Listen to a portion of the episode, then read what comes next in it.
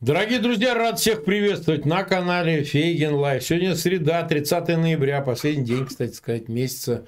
А, время 21 час 2 минуты по киевскому времени и 22 часа 3 минуты по времени московскому. Мы сегодня проводим очередной стрим, как и обычно, по средам мы его проводим с Андреем Андреевичем Пионтковским. Андрей Андреевич, рад вас приветствовать. Добрый день, Марк. Вот, но мы назвали трибунал, и дальше мы расшифруем, хотя и понятно, что мы будем обсуждать. Нас уже больше 15 тысяч смотрит, около 5 тысяч поставили лайки. У нас действительно сегодня день особенный, поскольку это первый эфир, когда мы перешагнули отметку в 2 миллиона подписчиков канала Фейгин Live. Это большое, видимо, достижение. Конечно, мы заинтересованы в том, чтобы все те, кто к нам присоединяется, нас продолжает, кстати, смотреть 37% а, зрителей без подписки. Вот, они просто смотрят, но мы, конечно, рассчитываем, что они найдут в себе силы и все-таки подпишутся на канал Фейгин Live, поставят колокольчик, дав нам возможность для старта к третьему миллиону подписчиков. Это очень важно. Это естественным образом помогает нарастить аудиторию, увеличить просмотры и так далее. А цель, канал это средство. Цель это все-таки политическая цель. Мы о ней неоднократно говорили. Поэтому от вас, дорогие друзья, зависит, насколько много нас будет смотреть, особенно из России. Нам сейчас это важно, поскольку, в общем, мы и воздействуем на соотечественников в России, так, чтобы они смогли хоть что-то предпринять, чтобы прекратить весь этот морок. Ну и, конечно, а, конкретно ссылки на этот эфир тоже, пожалуйста, распространяйте и так далее. Андрей Андреевич, ну вот смотрите, прошли несколько мероприятий, которые дают повод серьезно их обсудить в контексте происходящего. Одно из них это Саммит в Бухаресте, он и сегодня продолжался, НАТО, саммит НАТО, на котором звучали заявления, и выдержаны они были э, сами заявления саммита достаточно были жестко выдержаны. Мы их читали, мы с ними знакомились. Ну, выступления Столтенберга были разными. Он, в общем, в основном, конечно, держался вполне себе правильной риторики, но допускал какие-то оговорки, за которые московская сторона цеплялась, пытаясь увидеть, выискать в этом какую-то нерешительность, какие-то там оговорки, отговорки. Но, тем не менее, в целом позиция, видимо, спустя вот э, там, получается, две недели после саммита в, на Бали, саммита двадцатки, э, разговоры действительно о переговорах улетучиваются постепенно. Вот то, что мы обсуждали в течение пары недель, они как-то ушли на нет совсем сошли. А сейчас, наоборот, все больше обретает э, определенность, риторика скорее такая эскалирующая со стороны, со стороны э, значит, э, союзников Украины, да и в целом коллективного Запада. Как-то стали, стали меньше стали обозначать более конкретные пути развития ситуации, средства обозначать, ну там и в частности трибунала, о котором мы тоже дальше поговорим. А что произошло? Вот выразимся так. Как вам это видится? Вот вы совершенно правы. Налицо резкое ужесточение риторики Запада. И вот э, сегодняшнее наше название «Трибунал», оно как бы имеет два смысловых послания. Первое – это чисто техническое. Э, вчера, кроме Бухареста, было очень важное совещание министров юстиции стран Большой Восьмерки в Берлине, как раз по поводу организации трибунала над главными военными преступниками. Ну, раз э, я как-то с этого начал, вот эту тему я подробно сейчас немножко разовью. Но э, название это шире. Вот все эти последние заявления крупнейших западных политиков в адрес Москвы – это политический трибунал.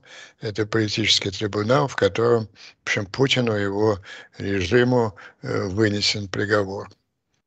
Вот э, я предлагаю еще у нас, наверное, останется время во второй половине, обсудить такой вопрос, такой устроить с вами вдвоем, такую мозговую атаку. Да. Почему вот это э, решение этого и политического, и уже просматривая юридического трибунала, они не приводятся в исполнение в военной плоскости немедленно. Ну, ясно, теперь уже все, мы все внимательный читатель. Мы с вами не военные эксперты, но мы, нам приходится беседовать с военными экспертами и читать их высказывания. Всем ясно, что 15, примерно 15 декабря, когда подморозит э, почва, э, в, у обеих сторон, у российской и украинской, появятся возможности для активных наступательных действий. Может действовать та, танки, бронетехника в целом. Но явно, что наиболее благоприятные перспективы у украинцев – где просматривается слабое место в российской группировке. Это направление Запорожья на Мариуполь, ой, извините, Мелитополь-Бердянск, которое превращает Крымск, Крым и Херсон, и Крым и левый берег в такой громадный крымско-херсонский котел. Угу. Очевидно, что для, при в случае усиление украинской армии дальним, дальними э, средствами дальнего огневого воздействия. Сейчас они позволяют ракеты, которые умеют доставать примерно до перешейка Крымского с правого берега, а ракеты более дальние, дальше готовы будут покрывать любые цели в самом Крыму. Ну, также усиление танками, фронтовой авиацией – делает исход такого наступления ну, совершенно очевидным и бесспорным, что приведет к близкому окончанию войны и к выполнению тех целей, которые очень жестко были себя поставлены на на саммите в Бухаресте, который еще сегодня продолжается. Сегодня еще очень интересное, вчера было очень самое интересное выступление Столтенберга, сегодня Блинкина. Ну, они говорят в такой лексике, и тем более, как мы с вами последние шесть месяцев, что явно не доставало западной политикам. И остается единственный вопрос, почему эта очевидная политическая решимость не трансформируется в конкретно реализуемые э, военные цели. Ну, закончу, чтобы больше к этой теме через техническую линию возвращаться, относительно, собственно, трибунала. Кроме э, встречи министров юстиции в Берлине, вчера очень показательные были заявления э, главы Еврокомиссии Урсулы фон дер Лайн на ту же тему. В общем, очевидно, что Запад и Европейский Союз и Соединенные Штаты пришли к такой точке зрения. Вот существует этот МУС, Международный уголовный суд. Его этому МУСу будут поручены конкретные уголовные дела, их сотни уже, я не знаю, как он с ними справится, это другой вопрос, тех военных преступлений, которые совершаются на земле, которые зафиксированы в Буче, Ирпене, Изюме, Мариуполе, Херсоне, везде. Но, как правильно было отмечено вчера на встрече в Берлине, этот суд не уполномочен, в его юрисдикции нет преступлений, такого преступления, как агрессия против, незави... против суверенного государства. То есть те задачи, которые решал Нюрнбергский процесс знаменитый, он же обвинял высшее, высшее политическое руководство нельзя обвинять в убийствах и изнасилованиях в Буче. Ну, косвенная вина их есть, но у них есть гораздо более глобальные преступления, которые позволили все остальные. Вот для этой цели э, будет создаваться, и первые шаги были сделаны вчера Э, в Берлине, и, видимо, этим постоянно занимаются в рабочем порядке в Брюсселе, специальный международный, международный трибунал, э, основной, который будет рассматривать главных военных преступлений. Практически сказано, что это военно-политическое руководство России.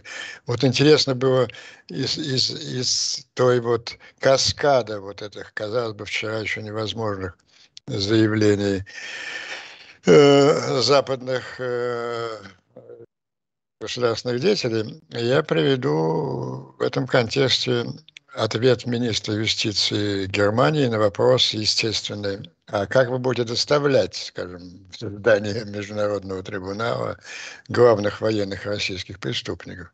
На что то совершенно спокойно ответил.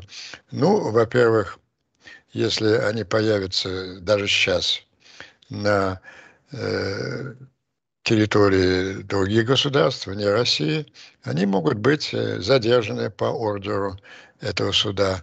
А после поражения России, после победы Украины, э, такие слова были сказаны, что тоже показательно, они звучали вчера во многих выступлениях. Идея победы и поражения России, она уже воспринята как данное. А после поражения России по мирному соглашению новое руководство России обязано будет предоставить этих людей Международному трибуналу. Вот так ставятся эти, эти вопросы. Угу. Так, извините, что перебил, у вас еще есть, да? Ну вот, я думаю, с э, такой чисто юридической стороной мы провели такой брифинг краткий. Да но он естественное следствие тех политических заявлений. Давайте тогда уже я закончу, закончу свой да, цитат, давайте, конечно, конечно. чтобы проиллюстрировать вот вашу мысль вводную о совершенно другом языке, с которым разговаривают сейчас ответственные западные лидеры, и, и, и в текстах которых отчаянно ищут э, московские, российские пропагандисты и политики, и руководители, э, какое, за что зацепиться. Да нечего зацепиться. Вот на меня наибольшее впечатление произвели вчерашнее выступление Кэджера Столтенберга и сегодняшнее Блинкина. Столтенберг.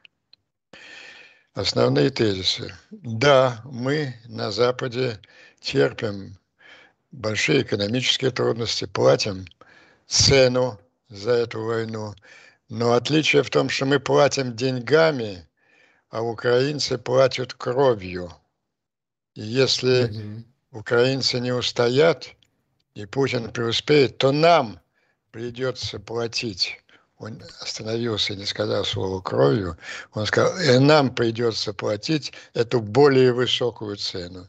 Ну, угу. более ясен смысл этого послания. Поэтому, поэтому мы должны сделать все, чтобы этого не допустить. Э, и также интересно в его выступлении Э, мимоходом мелькнула мысль, дискуссия же идет давно уже о том, собственно, не дискуссия. Вот э, с одной стороны, вот заявления последней недели, они так как бы удивительны для широкой общественности. Но, с другой стороны, все забывают о том, что я напоминаю в каждом своем эфире, что немедленно после начала вот этой программы уничтожения украинской инфраструктуры, по существу программы сознательного геноцида украинского народа, 12 числа был создан саммит Большой Семерки онлайн, превратившийся в саммит Большой Восьмерки. Его, в нем очень активное участие принял президент Украины Зеленский. Эта Большая Восьмерка приняла заявление, в котором, во-первых, Путин был в этом заявлении, в котором подписи Байдена и всех других руководителей семи индустриальных демократических государств – Путин был назван военным преступником. Вот эта атака на инфраструктуру была названа военным преступлением. Э, подписанты обязались приложить все усилия, чтобы привлечь его к ответственности. А кроме угу. того, был полностью одобрен план Зеленского, так как они называли его Just Peace, план справедливого мира Зеленского. Из четырех пунктов я не поленюсь, займу 30 секунд для того, чтобы создать необходимый контекст ко всем событиям последней недели, состоит из четырех пунктов. Первое – победа Украины, полное восстановление ее территориальной целостности. Второе – обеспечение гарантии безопасности Украины на дальнейший период. Третье – восстановление экономики Украины, в том числе путем репарации наложенной на государство-агрессора. И четвертое – привлечение к суду э, главных военных преступников. Это уже не план Зеленского, это ультиматум Большой Восьмерки, ультиматум цивилизованного мира. И все, что происходит вот последнюю неделю, это по существу реализация, реализация этого заявления. В частности, второй пункт напомню, это обеспечение гарантии безопасности. Ну и вот э, Столтенберг так мимоходом в общем в рабочем порядке сказал, что после победы и окончания войны Украина, конечно, будет принята в члены НАТО. То есть вопрос гарантии на следующий период, он, он решается, он уже решен. Гарантиями будет э, уже де, де не, не де-факто, а де-юре членство Украины в НАТО. Можете задать вопрос, если они такие так решительно настроены, что бы им сейчас не принять Украину в НАТО. Что мы не раз мы... обсуждали еще в августе, кстати сказать. Да, да. После знамен... Помните, Киссинджер первым да, поднял. Да, да, да, да, да. Надо отдать, ему должность, надо отдать ему должность старику. Он там начал отмываться от э, неверных интерпретаций его высказываний. Он сказал, должна быть принята в НАТО, и все. Она и так де-факто. Да просто потому, что принять сегодня, ну, поставив бы в неловкое положение, означало бы, что они должны, их солдаты должны умирать рядом с украинскими, вот э, защищая весь цивилизованный мир от э, восточного агрессора. Но, но они уже привыкли к этой мысли, и, в общем-то, все довольны, даже самые горячие сторонники Э, Украины, они прекрасно понимают, что Украина, вот как сказал Столтенберг, сказал, кровью Украина платит кровью. Кровью они, даже наши лучшие друзья, их можно понять, кровью платить они не готовы. Ну, тем более, что, в общем-то, Украина и сама справляется. Достаточно давать орудие, оружие. Поэтому вот, э, и это большая символика. Вы знаете, это заседание происходило в том самом зале дворца Э, румынского парламента, в котором угу. в 2008 году Украине и Грузии были, было отказано в каком-то паршивеньком, не в членстве НАТО, а в каком-то паршивеньком ПДЧ. Так вот, э, символично, что 14 лет спустя Столтенберг фактически назвал дату вступления Украины полного НАТО. Это дата капитуляции оккупационных угу. сил России на территории, на территории Украины. Вот. Это, это выступление, согласитесь, это очень, очень сильные моменты. Но вот то, что то, что украинцы платят кровью, это признание, это, но они всегда это понимали, что Украина лишь, ну все говорили, это выражалось в других э, таких более э, гладких формулировок, что Украина решает вопросы нашей безопасности. Все сказано самыми правильными словами. И это сейчас общее понимание Запада. Второе по значимости, я считаю, сегодняшняя речь Блинкина. А Блинкин да. очень долго объяснял то, что мы с вами объясняли 9 месяцев последних и последние 6 месяцев что ни в коем случае нельзя соглашаться на путинские так называемые предложения якобы перемирия, что это никакое не перемирие. Это Путин требует прекращения огня, чтобы закрепить свои территориальные захваты, что это ну, его прием, что что то же самое он делал в 2008 в Грузии, миссии Саркози. То же самое он делал в 2014-2015 году в Украине. Это миссия Оланды и Меркель. Это мы с вами говорили, это украинцам говорят. Сегодня это говорит, говорит Блинкин. И, и очень подробно, с нажимом, никаких никаких после переговоров. Ну, он повторяет и формулу своего президента Байдена, который сказал, единственный путь к миру э, в Украине – это полный вывод оккупационных войск с территории Украины. Вот это совершенно новые, новые позиции. Но что еще? Сегодня, сегодня Шольц, э, ну, а, а, а совершенно таком серьезнейшем сдвиге в немецком политике мы с вами уже говорили, по-моему, не раз. После знаменитой речи Штанмайера 27 октября это все проявилось. Но в Германии пришлось второй раз покаяться. Знаете, было большое 20-летнее покаяние за преступление Гитлера, а вот да, э, такое, ну, тоже заметное покаяние за годы Путин-Ферштейн. Надо отдать должное Шенмайеру. Он, он символ этого. Ну что, вся Украина еще помнит его имя с формулой Штайнмайера, да. на которую хотел, грозился Риббентроп Лавров повесить на крюк Минских соглашений форму Шельмара Зеленского. И никогда, нет, никогда, он уже считал его повешенным. Мы никогда не позволим Зеленскому соскочить с крючка Минских соглашений. Вот, моя наша политика Путин Ферштейн была ошибкой, она поощряла агрессию. Э, Шольц сегодня, он каждый день выступает с резкими антипутинскими заявлениями. Сегодня он заявил, что, ну, еще раз, опять же банальную вещь, что э, но важно, кем она э, артикулируется. Путин ничего не способен сделать на поле битвы, и поэтому единственное его средство оружия – это террор, к которому он прибегает, этот террор надо остановить и так далее. Ну я же не буду по мелочам там Макрон, Папа Франциск. Это, кстати, два наиболее таких отвязанных сторонников Путин Ферштейн, переговоров, звонков. Так оба, оба в один голос говорят, что это военное преступление, которое не может остаться безнаказанным, это второй голодомор и так далее. То есть изменения кардинальнейшие, кардинальнейшие, произошедшие за последние две недели – и вы знаете, вот, э, ну, к Западу э, масса можно претензий предъявить. Но вот ошибка, ошибка российского руководства, что они считают, что никаких никаких нравственных принципов, нравственных оценок э, в политике вообще не существует. Вот мы законченные бандиты, и все законченные бандиты. Так и ну есть. вот, ну вот, да. Ну вот это не так на Западе. Ну прежде всего, да, ну, наверное, наверное, ну предположим даже, что политики были бы и бандитами. Но есть общественное мнение, которое это не позволит. И вот картина разрушения украинских городов, которая здесь вот эта кампания геноцида, которую правильно назвали немедленно сравнение с Холодомором. Вы знаете, вот не берусь сказать с точностью, но у меня очень сильное подозрение, что вот те, все те, обратите внимание, вот те высказанные, ну, совершенно убийственные для Путина, немыслимые э, в устах западных людей, которые я процитировал, это высказывание последней недели, еще более того, скажу, последних дней.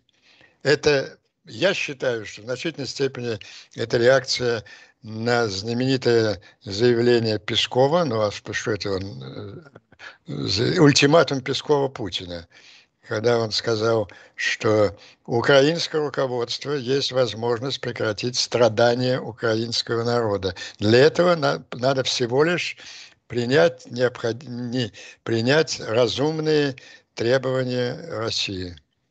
Ну, сразу же, не я один, масса наблюдателей в Твиттере, везде это, нашли, это точная цитата э, выступления знаменитого Гитлера с ультиматумом в Англии, когда после падения Франции да. э, он выступил в Рейхстаге 14 июля, дословно, дословно, э, правительство Британии может прекратить страдания английского народа, если оно примет разумные требования Германии.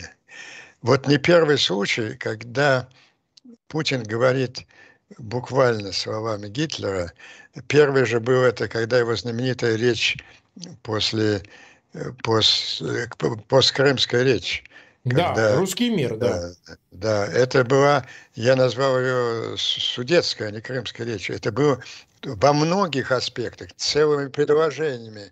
Это было э, цитатник из э, произнесенной Гитлером речи по поводу аннексии. Там же он выдвинул впервые вот эту концепцию разъединенного народа.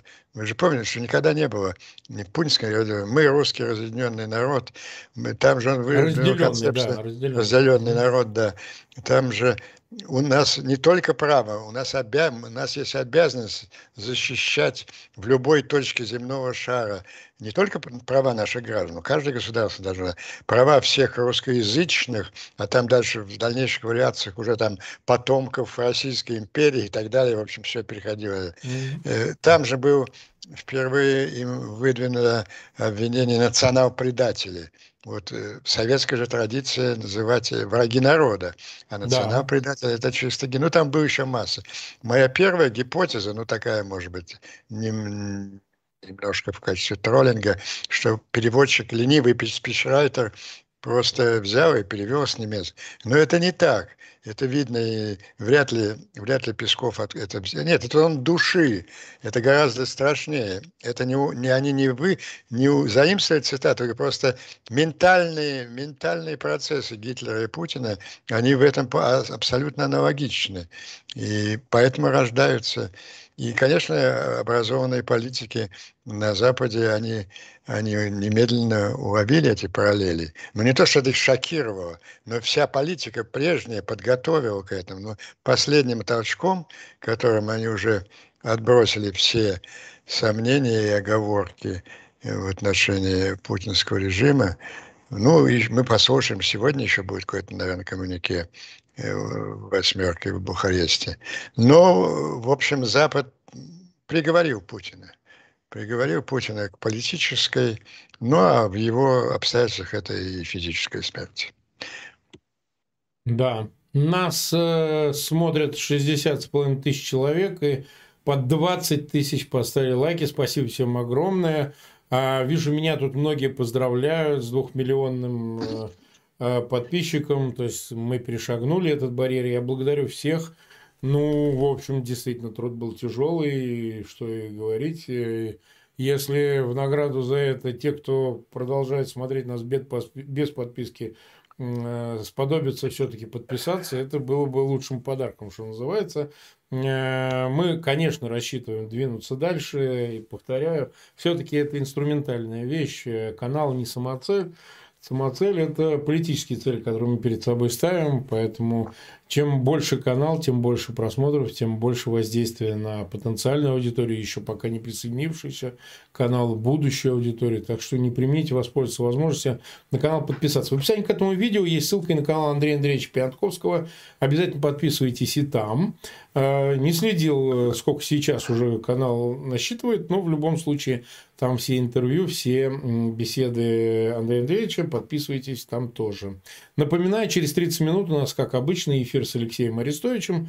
Обсудим все военные новости и все остальное. А мы продолжаем. Ну, смотрите, вот правильно вы говорите, что трибунал это и буквальное, но и некое переносное значение имеет, потому что они его судят, да, вот говорят, вот, а как вы его привезете на Аркане, притащите. Ну, это действительно вопрос будущего. Главный суд – это то, что история Путина как э, партнера, как э, фигуры допустимой для э, там, не знаю, отношения, она прекращена, и она не безвозвратная. Это уже невозможно изменить ничем, ни переговорами, ни уговорами, ни нытьем, ни значит, вассалитетом Китая, ничем, ну нет ничего, что могло бы это все вернуть, потому что ведь мы же знаем, как работают эти механизмы. Если ты стал изгоем, обратно в общество не вернуться. Это как у дворян, как, я не знаю, аристократии, там, британской какой-нибудь.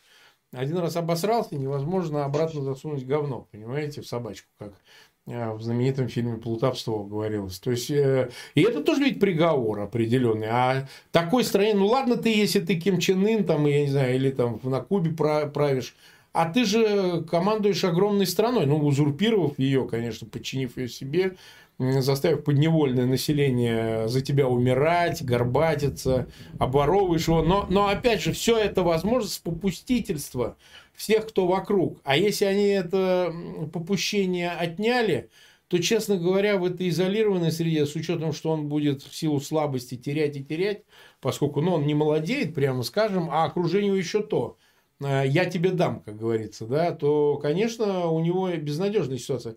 А вот вопрос такой тогда, да, раз уж трибунал. А что выгодно окружению Путину в контексте вот этих международных отношений? А мы знаем о сепаратных контактах Салливана и Патрушева, всех остальных перцев. Выгодно ли им сделать его действительно крайним? Ну, что очевидно, эта мысль лежит на поверхности, но как-то форсировать этот процесс кушайте Путина, не трожьте нас. Там, условно говоря, давайте как раз, э, когда говорят, как вы его балуете, да они первые его сдадут, если, э, так сказать, поражение будет неизбежным, фатальным, там, я не знаю, захват Крыма и так далее, то понадобится уже списать все на этого, значит, чемоданного перца, потому что, так сказать, он срет в чемодан. Давайте его вот в этом же чемодане утопим, в его же фекалиях. Вот приблизительно такой смысл, значит, образный, естественно, со всей вульгаризмом вот окружению-то как? Ну вот вы ставите очень важный вопрос, и тут у меня тоже возникают гипотезы, которые я хотел бы с вами обсудить. Потому что, согласитесь, вчерашние шаги по трибуналу, там, э, там же не о Путине шла речь. А говорилось да, о главных ну, военных, военно-политическом руководстве. Они как бы это холодный душ для окружения Путина. Ну, тактически, конечно, э, Запад устроил бы вот такая... Если бы они принесли голову Путина, да, на это, бы, э, это бы устроил Запад. Ну, что бы они могли попросить-то? Они могли попросить то, что условно называется мягкая капитуляция. Ну и думаю, что эта опция до сих пор э, многих, э, ну, скажем так, соблазняла на Западе. Э, вот в чем... Вот мы подвигаемся с вами к самому такому интеллектуально-болевому пункту дискуссии. Почему приговор, который я поставил в начале, почему приговор не приводится в исполнение? Ну, потому что, вы уже это обозначили, я это слышу в Вашингтоне каждый день. Здесь очень большая Э, российская пятая колонна, еще больше полезных буржуазных идиотов. Значит, вот от этих окруженцев Путина текст примерно такой. Ну, уже грубляем, уже, но смысл э, примерно такой, что да, мы понимаем, что война проиграна. А это, кстати, все понимают в Москве, включая самого Путина. Просто выводы делают. Мы понимаем, что война проиграна, но подумайте сами, вот, предположим, Украина одержит такую безоговорочную, э, бесспорную, фундаментальную, позорную, унизительную для России победу. Конечно, и Путин не удержит при этом власть, но и вообще вся система, вы же понимаете, что при этом в России рухнет вся система власти, открывается новый период русской смуты классической, гражданская война. У нас уже есть две частных армии, Кадырова и Пригожина, как вам. Вы представляете? Ну, Украина, да, восстанавливает территориальную, а за этой границей остается громадная, дикая страна, наполненная там атомными химическими приборами, хотите гражданскую войну. Давайте подумаем о каком-то мягком окончании с формальным сохранением нашей власти. Ну вот Путин, э, мы можем э, вот Путин был страшный человек, вот мы его, условно говоря, mm-hmm. да, элиминировали, ну, отправили там лечиться в китайский древний монастырь какой-нибудь. Вот. Э, ну, давайте теперь, значит, проведем как-то пошаговую, мягкую, ну, в общем, цель, сохраните нас у власти. Давайте, да, именно да, так. Да, давайте мы, мы понимаем, что войну проиграли, давайте вместе оформим такое поражение, которое сохраняет нас. И это, многих, и это на многих воздействует. И многие колебания именно, именно этим объясняются. А, собственно, э, чем еще? Запад всегда боится резких рывков в неизвестное. Ну, я же все время приводил эту аналогию, обсуждая ту же самую тему еще раз. Не могу это... 91 год, помните? Да. Президент Буш, отец, это не чита нынешним, это победитель в холодной войне вместе с Рейганом только что в заливе там разгромил иракского диктатора. Он приехал в Верховный Совет СССР, что он их упрашивал? Ни в коем случае не объявляйте независимость. Ну да, Оставля... Оставайтесь, Горбачев. Вот это то же самое. Боязнь, страх неизвестного. А сейчас, а сейчас, вообще говоря, геополитически это страх больше. Потому что тогда они боялись развала Советского Союза. Да, формально Советский Союз развалился в 91-м, а де-факто по-настоящему фундаментальный, необратимый э, тектонический развал, он происходит сегодня на наших глазах. Мы же видим, что творится на всем постсоветском пространстве. Закавказье, Средняя Азия. Вот, поэтому это их, это их немножко отпугивает. Но вот э, что меня смущает в этой таком логическом рассуждении. Вот шаги, предпринятые вчера, они же, они оказывают, мне кажется, они э, отказываются от этой сделки с, с, с окружением. Ведь э, трибунал, он же не одному Путина решать-то будет там 10-15 человек в окружении Путина. А эти все 10-15 человек, ну, судя по замаху и, и, и министра юстиции Германии, и госпожи фон дер Ляйен, и Запада в целом, они все пойдут под трибунал. вот такое ощущение, что Запад отказывает сейчас им этой опции. Но тогда, опять же, я возвращаюсь к тому же вопросу, в котором я вас призываю принять участие. Если Запад принял такое решение, кстати, вот это решение, извините за такой сбивчивый, э, сбивчивый поток сознания, если хотите, но я рассказываю о вещах, на которых я не знаю ответа. Это естественно, мы, мы в поиске.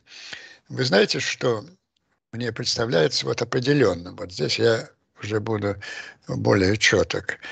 Вот визит Салливана вы упомянули, переговоры Бернса. Это была попытка зондажа, зондажа, зондажа относительно, да вот в этом, в том же самом, о чем мы говорим, относительно мягкой капитуляции, относительно мягкого поражения. И этот зондаж получил очень резкий отпор в Киеве. Я вот помню эту картину Салливана на пресс-конференции 5, 5 декабря, проводил ее руководитель офиса Ермак. Ну, в общем, он там по сравнению с Салливаном выглядел в этой паре альфа-самцом. А Салливан-то вообще всегда такой наглый, молодой мальчик, такой mm-hmm. всезнайка, всезнайка, отличник, э, парящие такие формулы. А тут он вертелся ужом и под давлением и Ермака, и задававших вопрос корреспондента вынужден был повторить все формулы Зеленского о, о, мире, о том, что мир возможен только после. Но он, по, по существу он вынужден был согласиться с тем, что вчера подробно объяснял Блинкин, что там любое перемирие это, это, это возможность для Путина пере, переформатировать свои силы и подготовиться к новой атаке. Мне кажется, вот это моя гипотеза, которая мне представляется такой обоснованной, что Запад вот эта резкость неожиданная, она связана с тем, что Запад убедился, что он не способен организовать контролируемую капитализацию, потому что он не контролирует ситуацию в Киеве. Вот в чем убедился говорит, Запад. Это Москва все время кричала, что Киев это марионетка. Сейчас же ну, да, они, да, да. они сейчас Зеленский-то как обнаглел, он не слушается советов Вашингтона. Понимаете, вот и в 9, это одна и та же ошибка американцев. И в 91-м Буша, и в, э, э, в 22-м Байдена, они думают, что они контролируют процессы и в Украине, и в России. А выяснилось, что они не контролируют процессы в Украине совершенно. Украина будет сама решать, что делать. Они, они не проливают кровь, которую проливает Украина. И поэтому э, их функция одна – поставлять украинской армии, которая проливает кровь, необходимая для общей победы в оружии. Вот так Киев поставил себя. Это мы с вами уже год говорим о том, что на этом безрыбье политич... западным политиками Украина стала де-факто лидером свободного мира. И вот мне кажется, сейчас они осознали, что они не контролируют собой события в Киеве. И я скажу еще одно. И, возможно, вот это уже такое нежелание, ну, это, это, это гипотеза, я на ней пока не настаиваю, э, но вот такие подробности функционирования суда над главными военными преступниками, которые явно не для одного Путина за, э, затевается, говорит о том, что они решили вопросы и, и с путинским окружением. И у меня есть объяснение для этого, почему они это сделали. Почему был так осторожен Буш и почему так осторожен был до недавнего времени Байден? Э, может, еще пока еще осторожен пока вот он не поставит то оружие, которое необходимо для победы в течение двух недель, а это так, это он может сделать, пока что он осторожен. Они побаивались вот этой русской смуты и хотели осуществить некий управляемый процесс измени, политических изменений в России. А мне кажется, они убедились, что состояние русского общества и та задница, в которую Путин привел Россию, она уже делает этот процесс неуправляемый. То есть, как они стараются, не стараются, смута России и в той или иной форме гражданская война, ее распад, так же, как распад Советского Союза 91 уже независимо от их усилий, от их желания или нежелания способствовать этому процессу. И Россия развивается сейчас по своей динамике, независимая от Соединенных Штатов. И, и в общем-то, и Украина абсолютно независима фундаментально от Соединенных Штатов. Она зависима только в скорости этой победы и в цене этой победы, в цене той крови, которую пролить, э, прольют Украина. Это, это большая цена. Но а фундаментальный исход войны фундаментальный исход украинско-русской войны и фундаментальный исход последующих грандиозных событий на территории бывшей Российской империи, он уже не зависит от желаний, усилий и каких-то хитрожопых комбинаций Соединенных Штатов. И мне кажется, что вот они пришли сейчас к этому выводу. И этим объясняется вот та уже непреклонная совершенно решимость, тактически даже, казалось бы, спорная. Ведь наверняка вот вчерашние решения и высказывания и по, и по трибуналу, и по э, необходимости победы, они, они не только одного Путина пугают, но и уже всю, вот ту потенциально готовую сдать Путина элиту. Вот такие у меня спорные соображения. Вот из, Извините, давайте поменяемся ролями. Я вот задам вопрос, что вы думаете по этому поводу. Как вы объясняете а... две вещи? Вот да. этот бесспорный политический поворот и незавершенность его в чисто военном отношении. А, в этом же и есть некое столкновение, да, потому что, с одной стороны, есть понимание, Запада о том, что э, произошло исчерпание вообще возможностей для переговоров, каких-то иных путей, кроме военного, а с другой стороны, есть э, продолжающиеся моментами нерешимость закончить его военным путем, поскольку остаются прежние страхи. Они никуда не деваются в части элит, даже тех, которые совсем не симпатизируют Москве. А что и каких реакций и рисков ждать, если, так сказать, дать настоящее оружие, дать, э, так сказать, создать дополнительные санкции, да, которые уничтожающие санкции. Они, возможно, ну, как коридор ты предлагаешь не 65-70, а 5-7 долларов, да, ну так вот, возьмем по крепкому. А, когда, знаете, вот как у нас ночью с 28 на 29 самолет э, ноября разбомбил базу в Царе, да, так сказать, ЧВК Вагнера, я вот специально у себя в телеграм-канале ссылку эту поставил, а просто взять их всех убить. То есть, вот такие терминальные решения. Арестовать дочку Пескова. Ну, мы понимаем, как это. Создать лагеря, как это для японцев создавали, нелояльных, ну, их никто не трогал в Америке, не убивали, ничего, они просто на период войны, значит, находились с прочисткой, чтобы они поняли, что означает патриотизм и мезопатрия. Ты по отношению к кому?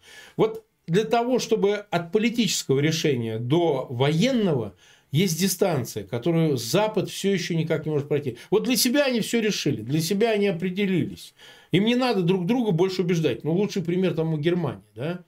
С позиции Шольца от... Э, ну, Германия просто отвязалась полностью. А потому что она является неким образчиком. Она есть э, картинка во всей этой, э, значит, главная иллюстрация во всей этой проблематике. Политически решили, а вот дальше начинается дать патриоты, не дать патриоты, да, и дискуссия опять. Дать тяжелую технику бронированную Германии, те же самые танки, о которых продолжается разговор, не дать. А дать эти атакамс, уже измученные всеми, тема и так далее. Ведь мы же Уже понимаем... противно название произносить. Конечно. То есть мы же понимаем, что если вот это вот все дать, то произойдет тот же эффект, как он был в августе, когда вдруг появились химарсы, их не было до августа, и о ужас, так сказать, оказалось, что им нечего противопоставить. Что на самом деле это меняет действительно картину войны полностью. Казалось бы, это всего лишь железо набор э, технических деталей. А вот поди ты, у тебя ни складов, ни командных пунктов, и страх панический страх армии противника, который не знает, а что делать в таких ситуациях. Как быть, когда ракетный снаряд летит на 80 километров и прилетает с точностью до 1 метра? А что с этим делать? И вот тот последняя гирька на этих весах, которая переломит все, она и является проблемной, потому что Запад постоянно ждет реакции Москвы. Запад все время готовится реакции, которой не будет. Вот о чем речь. Не будет, не будет, да. А вы знаете, и, конечно, еще вот такая подлинная мыслишка. А украинцы, мы их приговорили к смерти, а украинцы сами справятся, без всякого нашего риска. Вот, вот они рассуждают так, вот тот уровень, который мы э, вставляем сейчас, да, они вот и вчера в Бухаресте был, было подчеркнуто, что все артиллерийские эти э, ракеты для, для э, Хаймерса, все это будет поставляться. Вот там в коммунике написано, мы увеличиваем и будем поставлять и увеличивать поставки. Вот текущие поставки вот на сегодняшний день принципиальные, они будут увеличиваться. И они считают, что украинцам этого достаточно для держания победы, но русские уже к этому привыкли, на это как-то никак там сумасшедшие не отреагировали. Так давайте лучше пусть спокойно мы уже все сделали. Ну, не за две недели, а за два месяца украинцы с этими темпами с ними докончат, и они сдохнут. Пусть они сдохнут там. А кто их знает, вот после взятия того же Мелитополя они могут сдохнуть, и все. Давайте, если они видят эту концовку, вообще с нулевым риском для себя. Да, они ищут все время концовки с нулевым риском. И в этом вот они, они вот сейчас считают, что они ее имеют. Вот сегодняшний уровень э, поставок. Но это, это нулевой это... уровень обеспечен, нулевой риск обеспечивает. Ну, да. я бы сказал так, что э, динамика-то видна, она есть. И мы, отодвигаясь горизонт до начала войны, до 24 февраля и того, что происходило тогда, когда споры стояли о пехотных вооружениях, там, стингеры, да вы что, какие стингеры, а помните, мы афганцам поставляли стингеры, чем это кончилось? Значит, все будет на черном рынке или вообще улетит в Россию? Жавелины два года шла борьба, да. Именно. А вот сейчас мы перешли на какой-то новый уровень, где дискуссия идет чуть ли не о самолетах 16, о, так сказать, э, бронетехнике, о ракетах, а в конце концов беспилотников, которые летают на тысячу километров.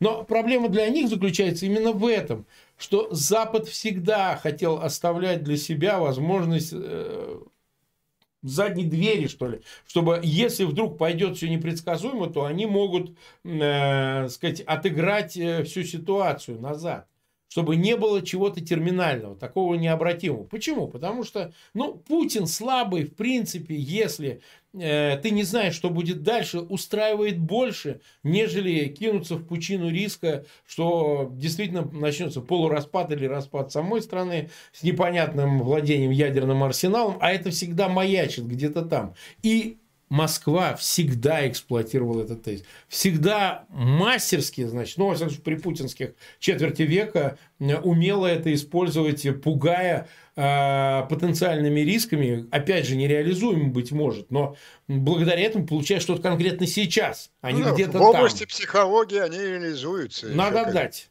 Ядерный Надо шантаж 15 лет работал, и 15 да. лет, начиная с 2008 года. И какой-то он остается, конечно, остаточно. Ну, вот они так ставят вопрос, что вопрос или украинцы все равно победят, или через две недели, или через два месяца. Вот если через две недели, это сопряжено с определенным, ну и черт с ними. Значит, давайте... Но для Украины, ну, после того, как Столтенберг сказал эту фразу, она же не случайно у него выскочила, выскочила. Он же это все согласовано с руководителями всех стран, что украинцы платят кровью за нас. Ну, он, конечно. это сказал, он это сказал. Вот это неужели не перевесит на чашу весов? Это область, это область э, морального, морального, так сказать, оценки. Это э, то, что они в себе гасят. То, что они пытаются ну, во всяком случае, вот мне рациональному во... расчету. Во всем этом э, обвале вот этих антипутинских заявлений, мне очень ценна только вот эта фраза «стоп», потому что она оставляет надежду, что этот моральный фактор все-таки скажется в какой-то момент. Ну, в частности, я не знаю, ну, все решается, мы вступили в решающий этап этой битвы, этой четвертой мировой. Э, все важно, завтра начнут они массированный ракетный обстрел или послезавтра. Каждый ракетный обстрел сейчас э, русским стоит не только э, определенного количества кончающихся ракет, но он опасен тем, что вот эта моральная капля да, да, да, конечно. крови, проливаемая украинцам, она пробьет эту броню осторожности. Нет, это совершенно справедливо. А, Москва-то усугубляет, и не осознавая Москва этого, усугубляет, считает... да нет. Да, да, да без этого мудацкого заявления Пескова, но оно же было еще разбито и Лукашенко. Это же тоже все, Лукашенко на следующий день говорит, он, причем, я еще раз повторяю, меня часто ругают, я повторяю одно и то же, но это очень важно. Лукашенко сказал вот эту фразу, которую я сейчас повторю, находясь там в пяти или десяти метрах от Путина, в кулуарах саммита в Ереване. Он, да, и Путин не выскочил и не заорал, нет-нет, не слушайте его, он лжет. Лукашенко сказал, Владимир Владимирович, какие цели ставил перед собой 24 февраля 22 Он ставил целью уничтожения украинского государства. А да. сегодня какую он цель ставит, а сегодня он ставит уже другую цель. Он ставит цель уничтожения украинского Украины. народа. Да, населения. как такового. Поэтому да. сделайте вывод и немедленно согласитесь. Садитесь за стол переговоров, да. На стол переговоров об уничтожении украинского государства. Согласитесь, угу. уничтожение украинского государства или мы, мы, мы с э, Владимиром Владимировичем уничтожим украинский народ. Но это же все слышат на Западе. Вот. Не, бесспорно, нет, бесспорно. Нет, вот эта капля крови в речи Столтенберга, она может перевесить все. Поэтому... Угу. Вот ну смотрите, вот, по-моему, такая полезная да. у нас мозговая mm атака прошла. Мы более-менее разобрались. Я не знаю, насколько это убедительно будет для наших слушателей. Ну, во всяком случае, мы обсуждаем эти темы с разных сторон, и много времени, и раз за разом. Э, понимаете как, у нас аудитория очень стремится к окончательным решениям. Она считает, что э, мы являемся ну, некой материализацией таких решений. То есть, если мы об этом говорим, как в случае с ленд-лизом, вот бесконечные же вопросы, что там с ленд-лизом. Знаете, это звучит как, э, так сказать, уже как мем. А, дело в том, что нужно понимать в комплексе всю проблематику, а не какие-то отдельные пункты. Дело не формальных ленд-лизах, подписанных бумагах. Дело именно в этой решимости закончить историю, да, пойти на риск возможно, непредсказуемого хода событий, что Запад сделать э, в силу его скажем, именно западной природы. Критический ум же все время создает препятствия для решений, потому что рациональное начало, оно именно так себя и реализовывает. Все время должны находиться аргументы, почему этого не делать. Не так, как если, так сказать, простое сознание, дискретное, как в случае с любой диктатурой, оно видит цели, к нему идет. Вот Путин, он бомбит. Да? А эти сразу начинают в реакциях искать способы, как избежать самых крайних решений, дабы не ухудшить ситуацию. Ну, прежде всего, для себя. Поэтому, естественно, что Запад и рефлексирует. Запад и постоянно то что туда, то сюда. Шаг вперед, шаг назад. Но неизменен ход неотвратим результат.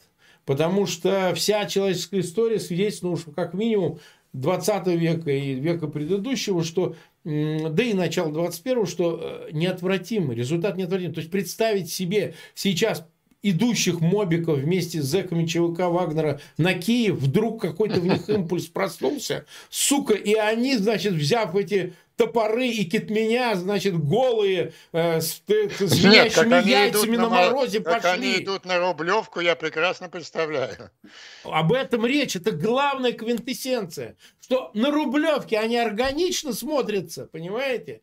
А вот с звенящими мудями, значит, по холоду в бумажных сапогах, идущие, значит, на экипированных НАТО э, украинских солдат ВСУ, неорганично невозможно. А на Рублевку, значит, э, это да. И поэтому их маршрут туда. Им путеводитель, сука, как это, э, помните, как это, э, как этот эм, путеводитель, значит, это, хуй с винтом и жопа с лабиринтом, как говорится, карта с путеводителем для хуя. Так и тут, понимаете, им нужно обязательно туда, туда, на восток. Им на Западе нечего ловить. Они не станут никакими Кузьмичи, как их сейчас называют, что вот русский мужик, он до Берлина дошел, он до Киева дойдет. Не до дойдет Рублевки, он, до Рублевки дойдет. До Рублевки дойдет. Туда ему и дорога. Туда, туда, все туда. Вот Смотрите фильмы о 1916-1917 генералов Бесспорно. на штыки. Ну да, Духонина просто взяли, выкинули из вагона и на штыки. Вот приблизительно это самое и будет. Да. Да, ну это я, мне почему-то вспомнилась э, строчка из нашего великого имперского поэта Александра Сергеевича Пушкина по этому поводу. Да клеветникам России. Ну, О, да. исключительно популярное сегодня произведение. Это, так они его неправильно читают. Просто, они, вот одна строчка там, вот контексте того, о чем мы сейчас говорили в конце, э, обращение к Западу. Оставьте, это старый спор славян между собой. Вот этот спор окончится, да, он окончается. Они не управляют уже ни Киевом, ни Москвой. Вот оставьте это славянам, славянам южным, которые освободят эту территорию, и славянам восточным, которые пойдут на свою рублевку. Аминь. Как говорится, 74 э, тысячи нас смотрят, 28 тысяч поставили лайки. Ну, уже 3 минуты остается до нового эфира. Мы 55 с небольшим минут были в эфире. А, Андрей Андреевич, спасибо огромное за эфир. Ну, через неделю увидимся. У нас в планах еще несколько эфиров таких интересных тем. О Китае стоит как бы поговорить. Там сейчас начались процессы, которые заслуживают пристальнейшего внимания. Ну, на общеполитическом, геополитическом измерении, на масштабе в контексте войны в Восточной Европе. Это раз. Ну, и ряд других текущих тем. Мы это себе позволим. А, поэтому просьба, пожалуйста, подписывайтесь подписывайтесь на канал Фейгин Live, на канал Андрея Андреевича Пионтковского, описание к этому видео по его имени. Андрей Пионтковский, проходите, подписывайтесь там, ставьте колокольчик. Ну и встречаемся через две минуты на эфире с Алексеем Арестовичем. Андрей Андреевич, спасибо огромное. Спасибо, до следующей встречи.